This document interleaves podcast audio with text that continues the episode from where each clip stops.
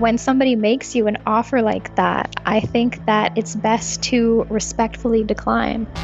Welcome to the Freelance Journalist 5 Minute Talk Show. This is Carlos P. Beltran. And today we're talking about the freelancer's worst nightmare being asked to do work for free or simply exposure. Today we're having a quick chat with Samita Sarkar.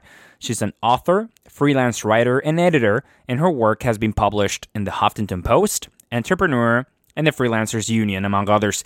So, Samita, I read your article published by the Freelancers Union, and uh, it talks a lot about what freelancers have to go through every time that they're asked to uh, do work uh, for free. In your experience, what's the appropriate response of a freelancer if uh, he or she is asked to do work uh, for free? Well, I think that it's always best to take the high road.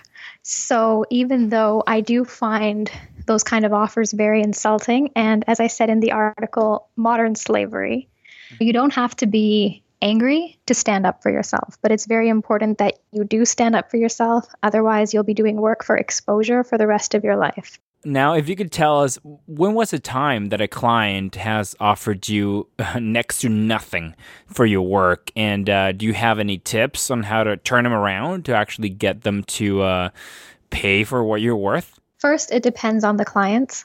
There are some clients who are not clients, they just want free work, and you're never going to convince them.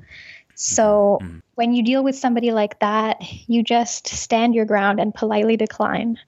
But there are some clients who can be persuaded. For instance, a few months ago, I had a potential client ask me for samples. I sent them. She said, I like what I see. And can you write a sample blog post for us? And then after that, if we like that, then we'll continue. And I said, no. I said, I can write a sample blog post for you, but mm-hmm. not for free at my regular rate because she had already seen my writing. She already liked what she saw. So there's no point of asking for another free sample on top of that unless you just want free work. So I politely made my counter offer. And then she agreed to 50% of my usual rate for the sample. And my full rate afterwards. So we compromised. That's great. And did it work out? Did you end up working with her on a, on a longer term kind of kind of way, or? No, I did not. well, it just sometimes sometimes it doesn't happen, right? I mean, you have to take that yeah. chance. So nowadays, you write for the Huffington Post, Entrepreneur, Freelancers Union, and you're a young freelancer, right? So how did you get started? I asked. Mm-hmm. I came up with some ideas that were relevant to the publications that I wanted to write for. And I said, I have this article idea. I'm a freelance writer. This is what I do. And would you be willing to see a draft? So, how did you build up your portfolio? Meaning, how did you build up your credibility before being able to work with these uh, big networks? Did you ever do work for free, or did you ever do something for a much lower than the average rate? uh, in order to be able to prove your uh, your quality as a writer? I've never worked for free. Okay. I've used things that I've written for school papers and school assignments as my, my portfolio.